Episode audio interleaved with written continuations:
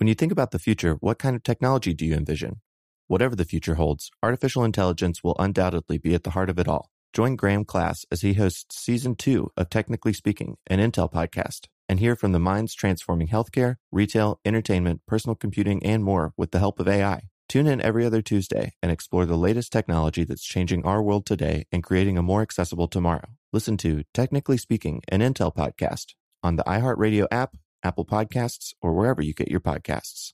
Hey everyone, Homes.com knows having the right agent can make or break your home search. That's why they provide home shoppers with an agent directory that gives you a detailed look at each agent's experience, like the number of closed sales in a specific neighborhood, average price range, and more. It lets you easily connect with all the agents in the area you're searching so you can find the right agent with the right experience and ultimately the right home for you. Homes.com. We've done your homework. We have a book coming out, and we would love it if you bought it. That's right. That'd be great. It's called Stuff You Should Know, colon, and that's it. Just colon. Okay. Well, I think there's a little bit more to it, and I'll be the one to say it then. It's called An Incomplete Compendium of Mostly Interesting Things. And that title's just a flat-out lie because it's all interesting, Chuck. It is, and it's a really fun book. We're really proud of it. It's got great illustrations from our new friend, Carly Minardo. Mm-hmm. It was co-written with us with a great guy named Nils Parker.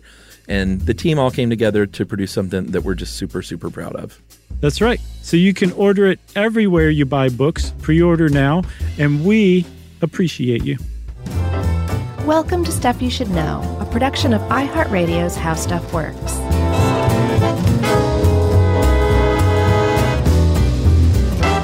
Hey, and welcome to the podcast. I'm Josh, and there's Charles, and Jerry's over there, and this is Stuff You Should Know, the Dripping Wet edition. In these wetlands. What? I knew that you would not get that. Is that a Seeger reference? Oh, gosh. Why do you have to say Seeger when you always mean Springsteen? Was that Springsteen? Yeah, it's Badlands. Oh, okay. Baby, these wetlands were born to run? Sure. Run water. I don't like myself anymore. Run water. That was a great save, Chuck. Thanks. So we're talking wetlands. I have to say we have to give a shout-out to Tom Peterman, the foul-mouthed wetland biologist who keeps asking us to do this episode. Oh, is that where this came from? Mm-hmm. It was a Tom Peterman suggestion, although I had already wanted to do it anyway, so... Yeah, I mean, we love our earth sciences, man. This one was... I was just smiling from ear to ear researching this. Can you imagine watching a blacksmith forge something in a wetland, in a flooded woodland? No. That's nirvana right there. It really is. So we're talking wetlands, everybody, and Dave Ruse helped us put this one together. That's a good one. And Dave likes to pop in jokes every once in a while, and he said... He does. He said, what makes a wetland wet? Water. And then he says, in all seriousness, that's basically it, that the water has to be... largely present, at least some parts of the year, in the soil in such amounts that you would call something wetland. I mean, think of the name, wetland. It's about as earthy a term as science gets. Yeah, and he front-loaded this with a few stats, and I won't go through all of them, but I'll go through a few that kind of are instructive as to why I love wetlands so much. Mm-hmm. Here's one. Although wetlands make up only 5% of the land surface in the United States, they are home to 31% of our plant species. Yeah. Not bad. One-third of America's threatened or endangered species live only in wetlands. I would propose that that's slightly misleading. I think they're endangered because they live in wetlands, and wetlands are endangered, as we'll see. Mm-hmm. Think about it, Chuck. I don't know. I took it more as... Like they're all hiding out in the wetlands? Because that's a terrible place to hide out. No, it's not bad because it's got 31% of the plant species. I mean, it's a pretty rich, biodiverse area to live in if you're an endangered species. For sure. All right. You say tomato, I say tomato. We'll have to hear from Thomas Peterman, the foul-mouthed wildlife or wetland biologist who can let us know. What does he say? Like, do effing wetlands already? Yes. That kind of thing? Yeah. I like this guy. I think that's an exact quote. Yeah, he's my kind of dude. So another stat that I thought was pretty interesting that will just kind of needs to form the basis or the undercurrent of this whole episode is that, so we keep talking about the U.S. There's wetlands found all over the world of different types and varieties and different climates and different continents, every continent except Antarctica. But in the United States in particular, we have a long history of filling in and draining wetlands for other purposes. Yeah. So much so that, let's see, I believe, I don't know how much we've lost, but in the 1600s, the lower 48 states were covered with 220 million acres of wetlands, which is 11% of the total surface area of the lower 48 states. And I think starting in the 50s, we were doing away with wetlands at a rate of about 60,000 of those acres per year. Yeah, and it's gotten better since then. But yeah, up until the Clean Water Act, it was just like, hey, you know what would look great there? A resort. Right. With like 3 golf courses and a bunch of tennis. That's been such a driving force. Like it's like looking at land or ecosystems and being like, are humans making money off of it? No. Well, then drain it and repurpose it. Set it on fire and repurpose it. Stop it from burning and repurpose it. Like if we can't make money off of it, it can't possibly be useful. And luckily, since the environmental movement really started in the 70s, we've realized that that's not necessarily true, that even if you are just a heartless dummy, there's still a lot of benefits that humanity's given from things like wetlands that seem problematic or non-productive, you know? Yeah, that was one of Dangerfield's big lines in Caddyshack, as Al Cervic was, golf courses and cemeteries are the 2 biggest wastes of prime real estate. That's a good one. So let's talk about wetlands. You said that they are only... Some of them are only wet for short periods, sometimes when there's snowmelt or just rain. Yeah, those are called ephemeral wetlands, which is a cool term. It's a great term. Some are wet all the time, and the key parts of being a wetland or the key characteristic is that it's either permanently or periodically flooded or wet, and that the soil is it's called hydric soil and is dominated by anaerobic processes, meaning it loves water, and the plants there love water. Yeah, which is weird because you used another word that shouldn't really jibe with plants, and that's called anaerobic, which means there's very little to no oxygen present. And we'll explain why later, but the fact that there are plants means that those plants have adapted to the wetlands. Yes, and it makes them anaerobic conditions. Hydrophytic, and we'll talk about those plants later. It's another thing I love about wetlands is just that it really underscores the remarkable evolution that something will go through to survive. Very cool stuff. Very, very awesome. Yeah. So there's also, but you hit upon something, like they're not necessarily wet year-round. Right? So there's a whole bunch of different types of wetlands or wetland environments that fill those, that check those boxes. One of the ones that most people think of when they think of wetlands are coastal wetlands, like marshes. And a marsh is basically like this area between inland and the ocean. It's like a transition zone, a buffer zone. And because of its proximity to the ocean, it's usually salty or at least brackish, which is a mixture of salt water and fresh water. And one of the ones that really come to mind, if you're thinking coastal wetlands, you're thinking marshlands, and you're thinking tidal marshlands probably, especially if you're a Pat Conroy fan. What was the name of her character that he repeats over and over in a whisper? I think I remember, Chuck. It was Bobby Jim. Bobby Jim. This is one of those scream at the pod player moments. Everyone. Was it in The Prince of Tides? Yeah. Lowenstein, was that it? Lowenstein. You're sure it wasn't Bobby Jim? I think it was Lowenstein. Was it his shrink girlfriend's name? Yeah, Babs. Okay. Yeah, I don't remember. I think it was Lowenstein. Okay. All right. So anyway, tidal marshes, yes, Prince of Tides. They obviously, it's because they're tidal, they're going to come in and out with the high and low tide. And like you said, they're generally salt water. And the salt marshes are very nutrient rich, and they do have a lot of diversity, but obviously only the kind of things that can tolerate the salt as far as plants and animals go. Which is a pretty short list, really, because salt is not conducive to life. Instead, there are some plants that have figured out how to deal with salt. But most of the time when you're looking at salt marshes, the plant life is basically grasses of some sort. Right. There's also freshwater tidal marshes, which they are either connected to the saltwater marsh, but they're far enough inland that the saltwater doesn't make its way in there. So it's a freshwater marsh, but it still is affected by the tides. And then I had no idea about this. And I used to vacation on Lake Erie, but apparently the Great Lakes are so big that they have tides themselves. You didn't know that? I had no idea. I even knew that. And I'm a dum-dum when it comes to the Great Lakes. Well, Chuck, I think you got me beat big time. Well, in this case. Because I could know a million other things about the Great Lakes, and if you knew that one thing and I didn't, you had me beat. Yeah, I knew that, and so that means that they do have those tidal marshes. Mm-hmm. The Florida Everglades are another good example. And boy, Florida there's a lot of different types of wetlands in Florida. Well, there's a lot of coastline. Yeah, a lot of coastline and a lot of interior wetness. Yeah, we have a lot of wetlands around our place in Florida for sure. And there's mangroves and all sorts of stuff that we'll talk about. Ooh, well, we're at mangroves. I love those things. So mangroves, beautiful. I think they at least deserve a short stuff because they're one of the most amazing plants of all time. But they're a type of coastal wetland themselves, a mangrove forest.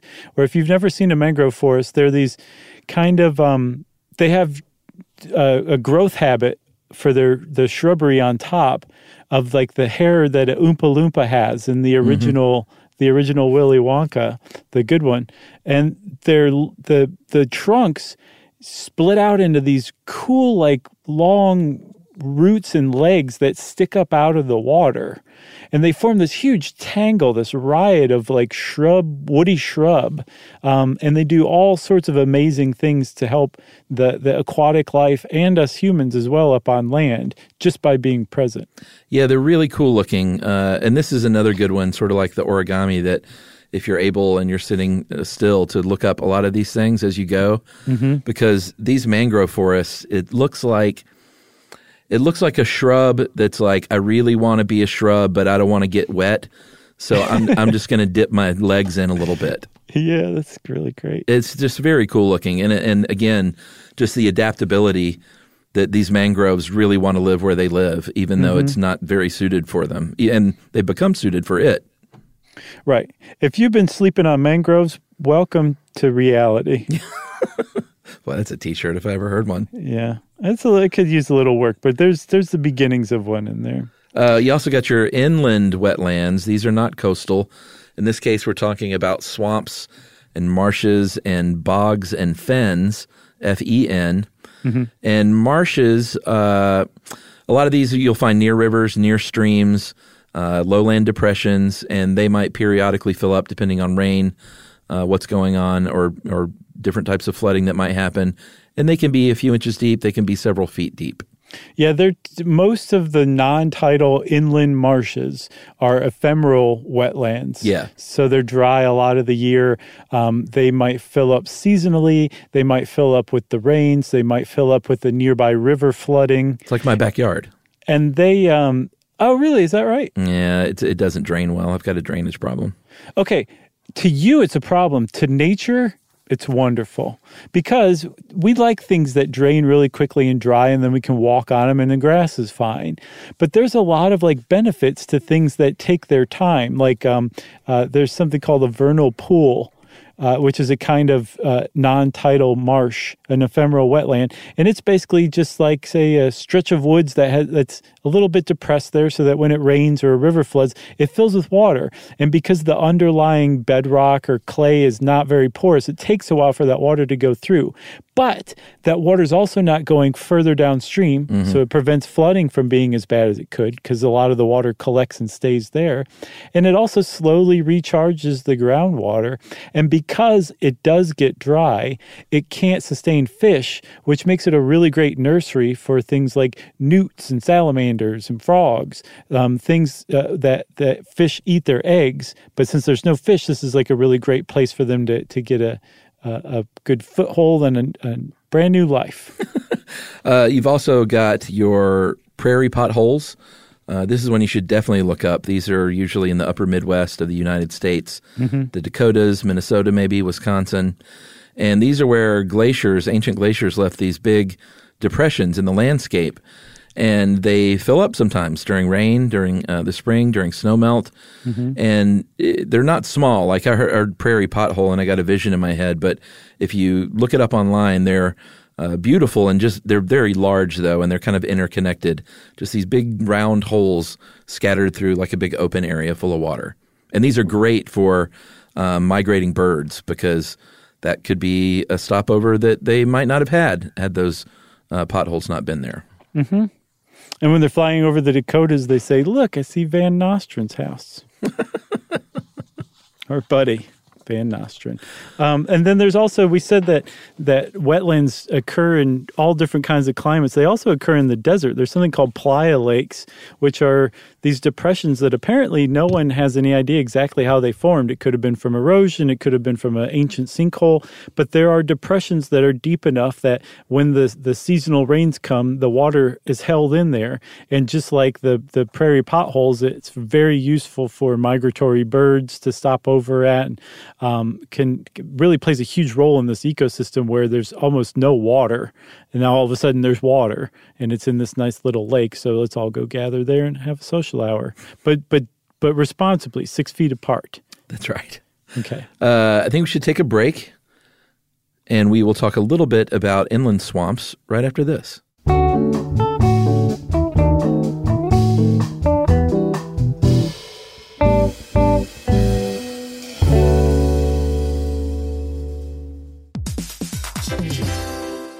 All right, game off. Let's pause here to talk more about Monopoly Go. Because in Monopoly Go, you can team up with your friends for timed tournaments where you work together to build up each other's boards. It's very nice. That's right. And the more you win together, the more awesome prizes you unlock. And there's so much to get. I'm talking about unique stickers that you can trade with friends to complete albums for big prizes, cool new playing pieces to travel the boards with, or hilarious emojis for taunting friends when you smash their buildings or heist their vaults. Plus, Monopoly Go feels new and exciting every day with constantly changing tournaments and challenges, like digging for treasure or a robot pachinko machine. And there's always new timed events that help you win big, like massive multipliers for everything you win or rent frenzies. That's right. There's always something fun to discover in Monopoly Go. So get off the bench and go download it now for free on Google Play or the App Store. Game on.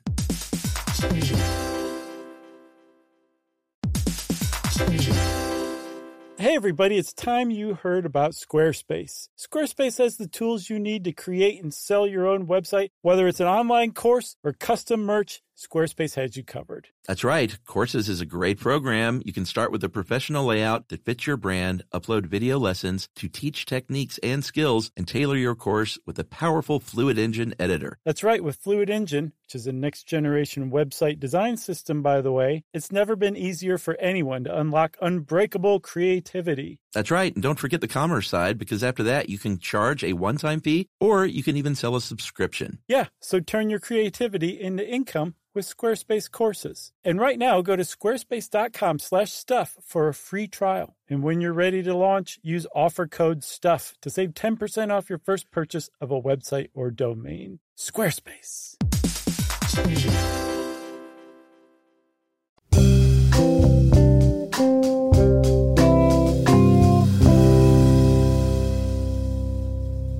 All right, so inland swamps, we promised to talk about that.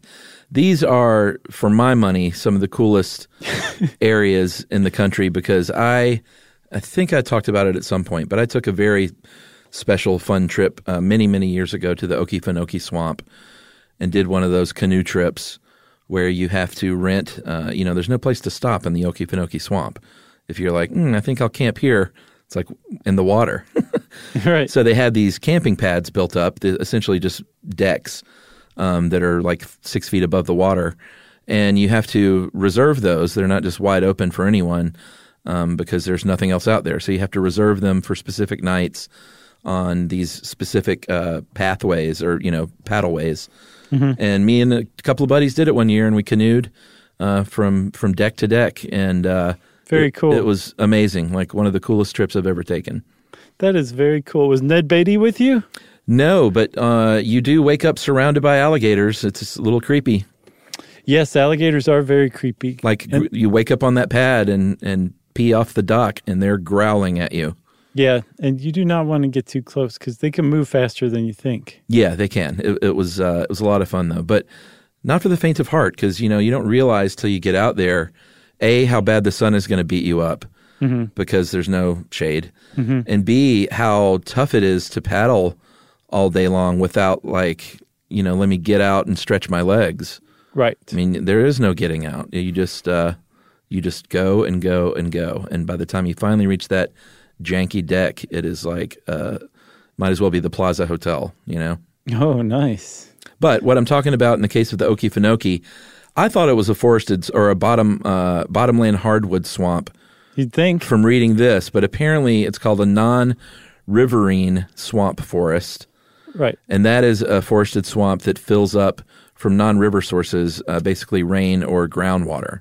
Right. So what would make a forested swamp, like a bottomland hardwood swamp, is a proximity to a river that floods its banks or that is just so big it kind of spills over into some of the surrounding land, and that surrounding land is swamp. I want to look that up, though. I'm not quite sure Dave's right. Well, it's okay. So it's either river fed or groundwater fed or precipitation fed. And if you're talking bottomland hardwood swamps, or a river fed swamp, there's usually also a shrub swamp, which is a transition or a buffer zone between the forested swamp and somebody's backyard, which is it's just dominated by shrubs. But it's all the same thing. It's all a freshwater swamp. Yeah, I bet you anything the Okefenokee has several different types of these, would be my guess. Because there were full-on lakes that we paddled through. Yeah. So that would be my guess. And I also think if I had a country band, we would be the Bottomland Hardwood Swamp Rats. Oh, that's a good one. Not bad. That sounds like an all-star band, you know? Oh, sure, yeah.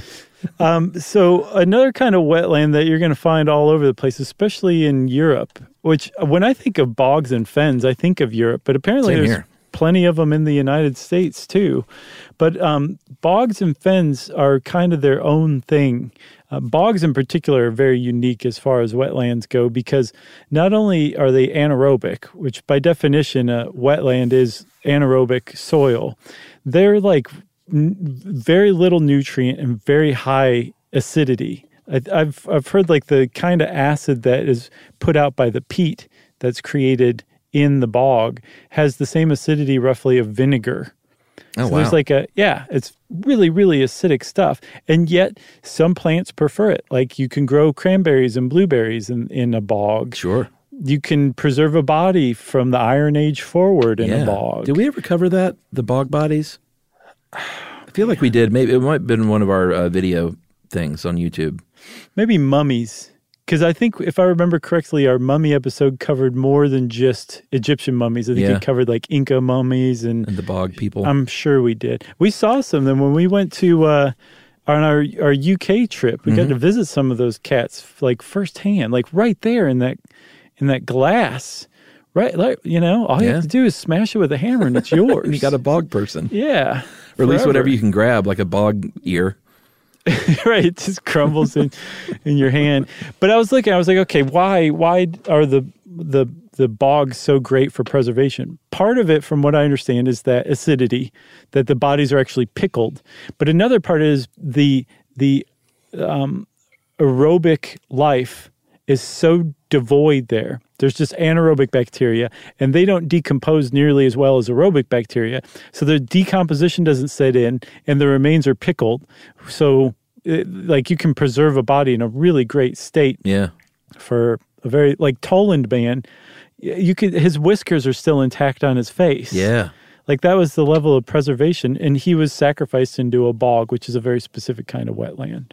Yeah, and a fen, like I said, it's F-E-N. It's sort of like a bog in that it is a peaty wetland, but they're a little bit different than bogs. The water supply doesn't come primarily from rain, and it comes from the ground. So it's going to be less acidic because I don't think we mentioned. I know it's partially because of the peat, but the acidity also comes from the fact that there's acid and rain that fills up these bogs. Right. But not the case in a fen. No. No, because that groundwater is able to kind of dilute it a little bit. So they're much more nutrient rich than a bog is. So they're going to have a much wider, diverse range of plants and animal life. Yeah, and I love that this next section from Dave was called Other Fun Types of Wetlands. Yeah, mud flats. Yeah, you got your mud flat. It's another good country band.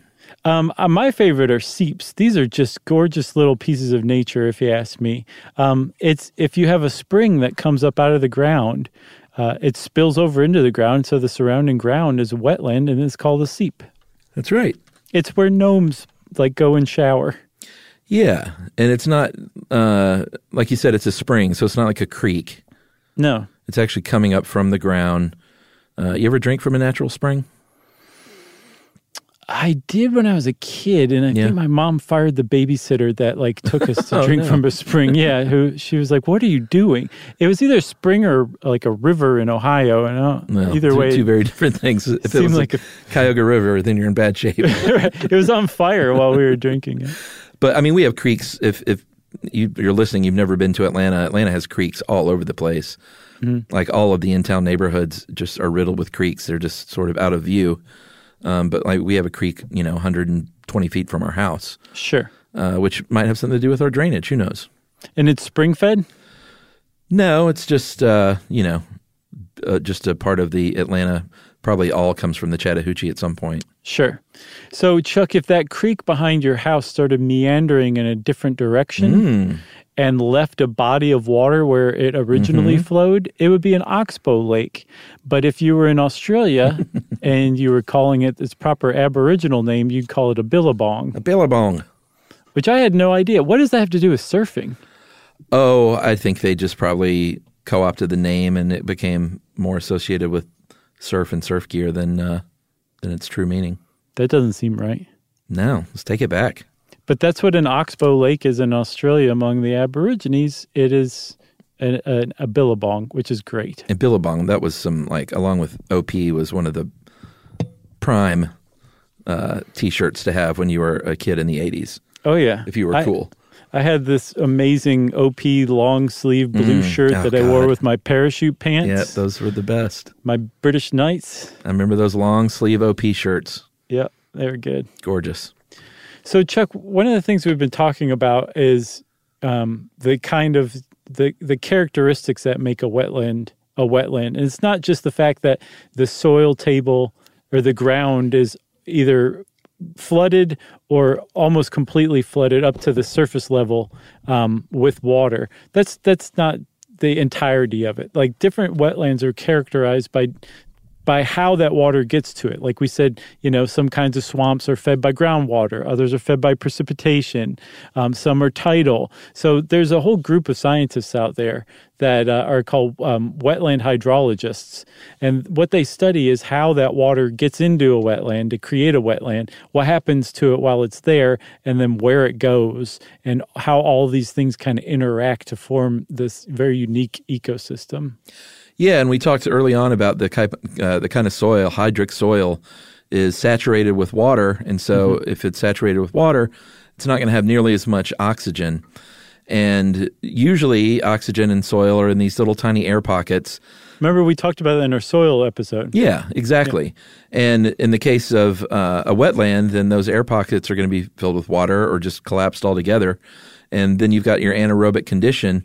But if you're a plant, you need CO2 and oxygen, and you'll get a little bit of that from photosynthesis in the leaves, but the roots are like, what about me down here? I need oxygen too.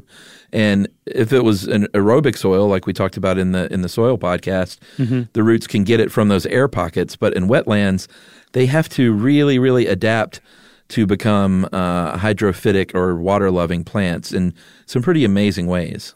So I just have to say that this is like a lifelong mystery solved in the simplest way possible. It's anaerobic because there's water there instead of air. The air can't be in there because the water's there. Ipso facto, anaerobic. I just think that's brilliantly simple. Yeah. Did you get that intuitively? Because I never did. I always thought it was something mysterious, like we're talking about a whole different type of soil or something else. No, I think I got it. Okay, well, it was. I've been around for 44 years and wondered it until just now. Well, I'm 49, so I might have learned that in the last 5 years. So the plants that we're talking about, like you said, the roots still need oxygen. So they've said, okay, well, I really like it here. I like this wetland area. This is a pretty amazing place to live. I'm going to change so that I can stay here.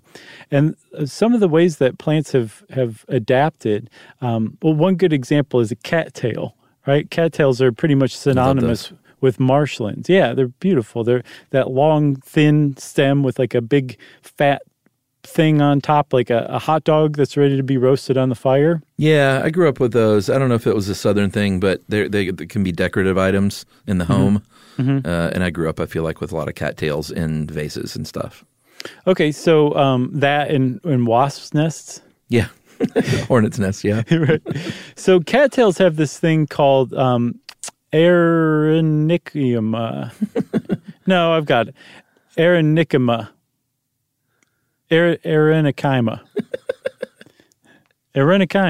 I think I got it. Anyway, they're like these channels that basically direct air from the leaves and the stem and every other part of the cattail down to the roots. It says, here you go, roots, here's some oxygen fresh from the leaf. Yeah. So that cattail can have as much roots as it wants down in this anaerobic soil. It doesn't matter because it's getting its oxygen from the air through the leaves. Yeah, one of my favorites is the speckled alder. Mm-hmm. You just look up a picture of that, and they have these enlarged pores called lenticels, mm-hmm. and they allow for the passage of oxygen directly into that wood. And if you look up a picture and you see those, you go, oh, that's what those are. That's what those are for. They look like someone took a knife, and they're just tiny little horizontal slits all up and down the alder. I got you. And it's they're breathing, basically.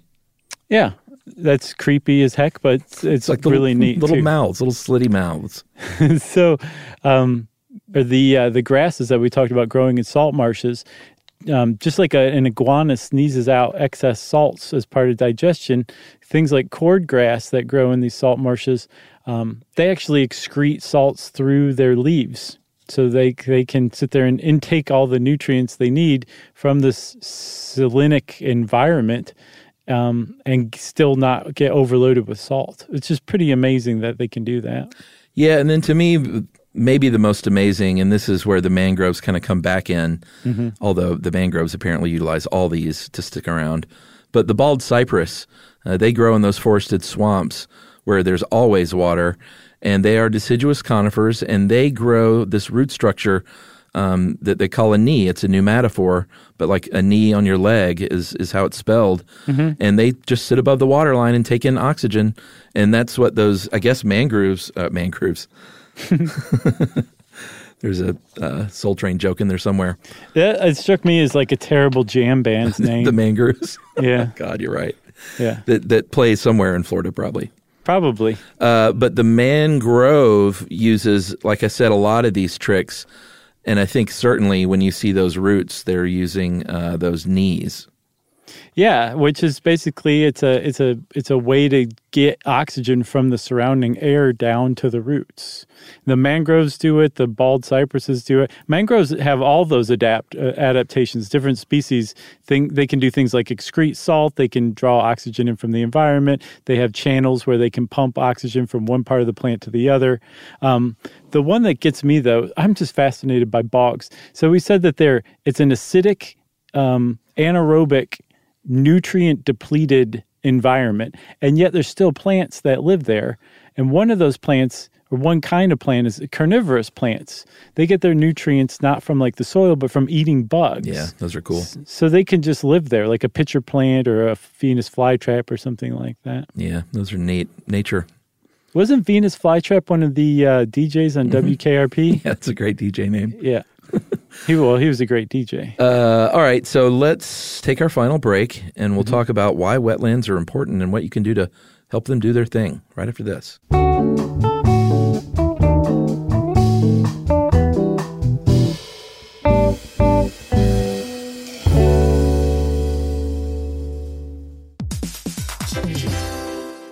All right, game off. Let's pause here to talk more about Monopoly Go. Because in Monopoly Go, you can team up with your friends for timed tournaments where you work together to build up each other's boards. It's very nice.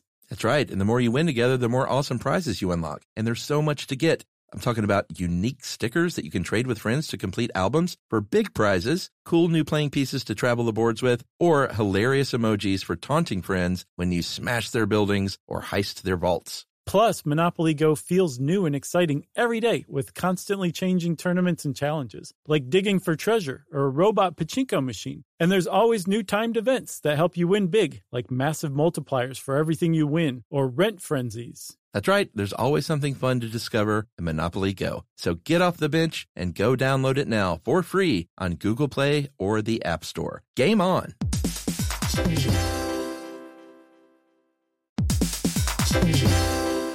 You know, true love is always being excited from the first moment you see one another, and every time after that. It's taking long walks together in the summer, or gazing longingly into each other's eyes, and watching their tail wag when they chase a squirrel in the yard. Well, the Pedigree brand asked about believing in love at first sight, and honestly, the answer is yes. As everyone knows from listening to this show, we have pulled all of our dogs off the street that Emily and I have had over the years, either right off the street or through a local shelter and working with them. And they've all become valued family members, and we think they've appreciated it too. Yeah, Chuck, there is a Pedigree loyalty survey that found that 90% of first-time dog owners report having a dog improved at least one of their relationships, and 80% of first-time dog owners are overwhelmingly more likely to have made at least one new connection as a result of getting a dog. And 95% of all dog owners say that the bond they have with their dogs is closer than they ever expected. Not a big surprise.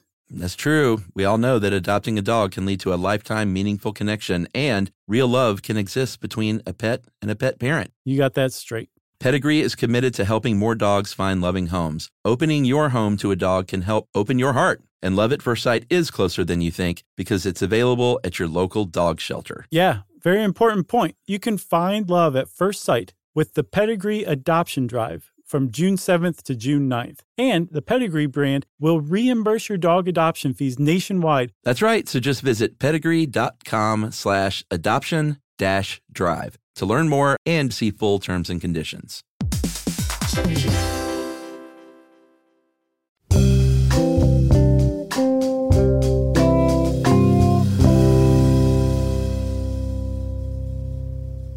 Okay, Chuck, so just the fact that wetlands are as amazing as they are means that they should be saved. But there's also like a lot of benefits that we figured out. Like you said, the 50s to the 70s were a really rough time for wetlands in the United States because we were filling them in for cropland, for real estate. And even previous to that, we filled in a lot of marshland in the U.S. and built cities over them. Like D.C. was built largely on marshland. Yeah. The fact that mosquitoes tend to live in wetland areas kind of justified filling in a lot of the wetlands because we were dealing with malaria at the time. So it made a lot of sense. Get rid of the mosquitoes' habitat, you get rid of the mosquitoes. And it worked, but we've paid a heavy price for it because over time we've realized these wetlands provide some really important benefits to the local ecosystems and, in turn, humans who live around them. Yeah, I mean, helping flood conditions is a big one. They are big, big natural sponges when it comes down to it, and flooding would be way, way worse. And we still have floods, obviously, but it'd be way worse if we didn't have wetlands. They'd be far more destructive if they weren't around to soak in that excess water and then kind of slowly trickle it to the water table below. And the same is obviously true of hurricanes and big storm surges. The wetlands basically operate as big storage tanks for water. Yeah, I saw somewhere, I can't find it now, but that there it is. An acre of wetlands can hold up to about 1.5 million gallons of water. Yeah. Just 1 acre. So you got to think, like, that water's staying put there and it's not flooding some human habitation instead, which is a good reason to keep wetlands around, just for that buffer area or to slow down the surge, like you were saying. I also saw that we found out the same thing goes for beaver dams that they build. They're like a temporary artificial wetland, and they provide a lot of the same functions that natural or other, I guess, naturally occurring or growing wetlands provide too. And I think we should do a whole episode on beavers, okay? Oh, totally. I'm way into beavers. So water filtration is another water. I'm getting you back for the origami thing. All right. So water filtration is another big service that wetlands provide. I don't remember where we talked about this, but we talked about it recently, where the water, I think it was water treatment plants. Yeah. The water's brought in, and it's got all this sediment and gunk and muck, and it's cloudy and turbid, and then it slows down. They slow it down, like running it through some grates or whatever. And as it slows down, the sediment that is making the water turbid and polluted and everything has a chance to settle to the bottom. Well, wetlands provide that same function naturally. So when you have a bunch of like polluted water basically come through there, it slows down when it hits all those mangrove roots or tree trunks or whatever it is, and it gives it a chance for that sediment to fall to the bottom.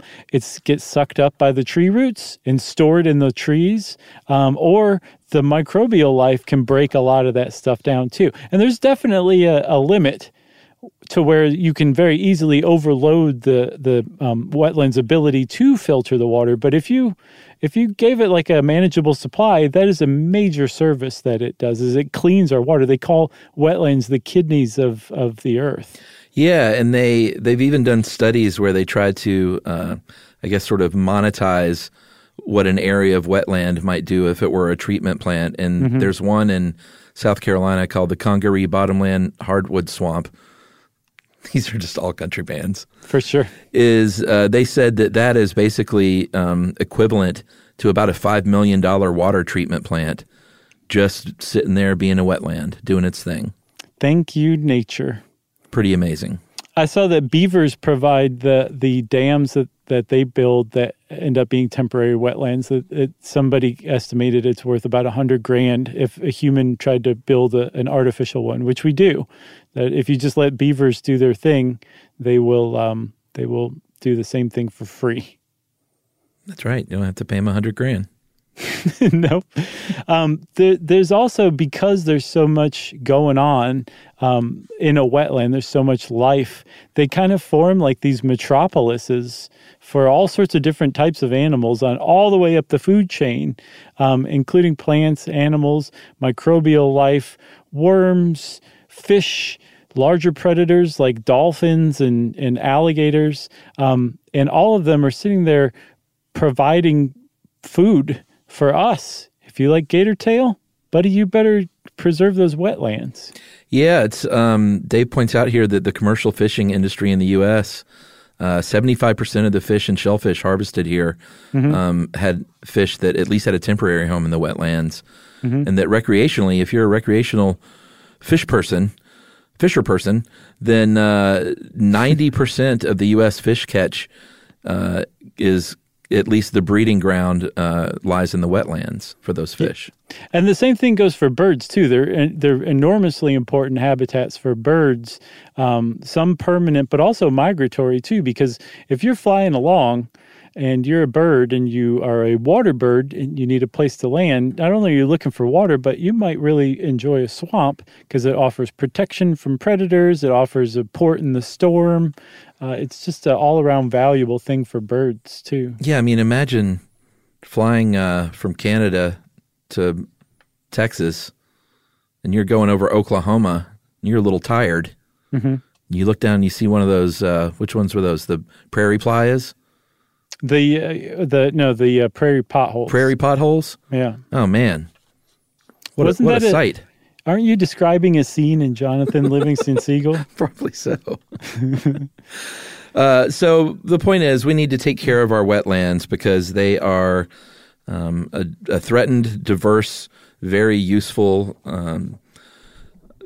place all over the world, especially here in the United States. And if they are threatened and if things happen, there are going to be all kinds of bad things, vegetative damage, the plant life just being maybe wiped out altogether. Storm surges being way worse, flooding being way worse.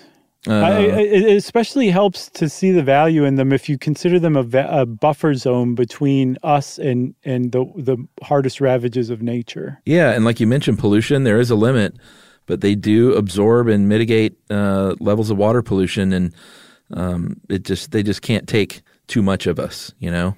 Right, exactly. Which, man, if there's anything that characterizes humans in the 20th and 21st centuries, it's too much of us. Yeah. You know what I mean? What can we do, though? Well, besides donating to wetland projects, we can definitely do that. You can definitely do that. There's some good ones out there. I believe Ducks Unlimited is one of them. The Wetlands Initiative, Natural Resources Defense Council, Wetlands International. But apparently in the United States, something like 75% of wetlands are on privately owned property. And in the United States, we have, I mean, private property is one of like the fundamental tenets of American society. So if you say, I want to fill in this wetland and kill off these beavers, you're allowed to do that. Whether that's a good idea and whether that's going to affect other people, that's a different story. So if you own private property with a wetland on it and you're doing just fine with that wetland, leave the wetland alone. It's very important. Yeah, I guess this is where it gets a little tricky in definitions, because in plenty of places there are restrictions on building near water like this. Sure. I guess I just don't know, like, you can't build in a flood zone. You can't, I mean, it depends on where you are, but in Atlanta you can't. And then with all these creeks and streams in Atlanta, they have what's called stream buffers. Sure. 50 foot, 75 foot, 100 foot, and I think 25 is the lowest. And for these, you have to get variances to do anything, which your neighborhood has to approve. And I talked to a guy that apparently anything under 75 feet is pretty tricky to get approved. So I don't know if they're wetlands or not, but there are restrictions on stuff like that. Okay, so that brings up the next point of what you and I and everybody else can do, which is vote for people to local elected office who part of their platform is protecting wetlands. Yeah. Like all of those buffer zones, all those variances, and all those prohibitions, those came from Atlanta city councils over the years that decided that wetlands needed protecting. You don't find those everywhere. But once they get put in place, they usually don't get repealed very easily. So if you make preserving wetlands part of like what you're voting for, that would have an impact for sure. Yeah. And whatever you're voting for, just vote, okay? Vote. Especially locally. Let's just take a second to say that. I know everyone, the presidential elections are always the big sexy votes, but the local politics matters even more almost sometimes. Yeah, I vote for all of it. Take an interest in your society. Yeah. Okay?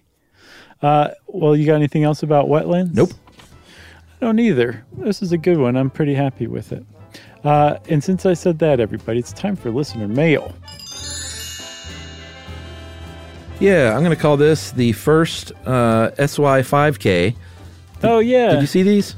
Yes, man. Congratulations to everybody who took part. Yeah, so what happened was some Stuff You Should Know listeners got together and put together a 5K, Stuff You Should Know 5K. Mm-hmm. And we got periodic updates from Aaron Huey Mizell, or Mizell, I'm not sure how you pronounce it. I'm going with Mizell. Mizell, but this is the final email about how it went. Hey guys, want to let you know that the SY5K is over. It was so nice to look at everyone's pictures and hear what episodes of Stuff You Should Know they listened to, because that was the idea. I imagine some people might have fudged that and listened to Mark Maron or whatever. That's not, they're disqualified. I think a lot of us have suffered from a lack of human connection at this time, and the silly little virtual event gave us something to bond over. I don't think I would have tried this with any other group of people. The Stuff You Should Know Army is wonderful, and it speaks volumes in regard to you guys. The tone that you set in your podcast, interesting and funny, carries over into your fan base and has created a little lovely corner of the internet. I totally agree, Aaron, and the same can be said of the Movie Crush page. Very, very good people, not snipey or rude, right, and going after each other on Facebook, which is kind of what Facebook seems to be all about. Oh, yeah, it's like a garden paradise over there on the SYSK Army page. Yeah, it's great. Now, I'm not suggesting that you made these people wonderful, but the average Stuff You Should Know Army member is like that. Interesting, funny, and willing to participate in a virtual 5K with a complete stranger. And they love Stroop waffles. I even bought 13 Stuff You Should Know stickers to send out to some people as prizes. It's just a little thing, but everyone that I've been in touch with has been exceedingly kind. This is what we need right now, these small human connections. A podcast to listen to and laugh with. A walk, run, bear chase to do virtually with a bunch of near strangers. and a Stuff You Should Know sticker to put on your fridge or on your laptop. If you get a chance, go to the event page and scroll through some of the posts. They're delightful. Like the woman who did our 5K at 3 months postpartum and crushed it. Nice. Or the dad who pushed his adorable daughter in her stroller on the 5K while listening to his favorite episode, which was Spam. We had first-timers. That was a good one. Yeah, it was a good one. We had first-timers, people recovering from injury, runners and walkers, so many smiles and Stuff You Should Know t-shirts. Sign off for now, but just writing to tell you it's a success. We might even do it again with love, and that is, again, from Aaron Huey Mizell. And that is great. Aaron, thank you for doing this. And that really does speak to the quality of our listeners in every single way. Indubitably. Yeah, thanks a lot, Aaron. It's good to hear from you. And to everybody who participated in the SY5K, you are the champions, our friends. Even if you listen to Mark Maron. But maybe not what Chuck just said. That's it.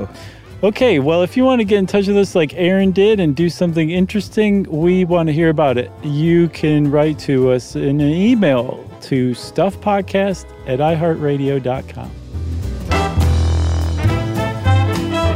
Stuff You Should Know is a production of iHeartRadio's How Stuff Works. For more podcasts from iHeartRadio, visit the iHeartRadio app, Apple Podcasts, or wherever you listen to your favorite shows.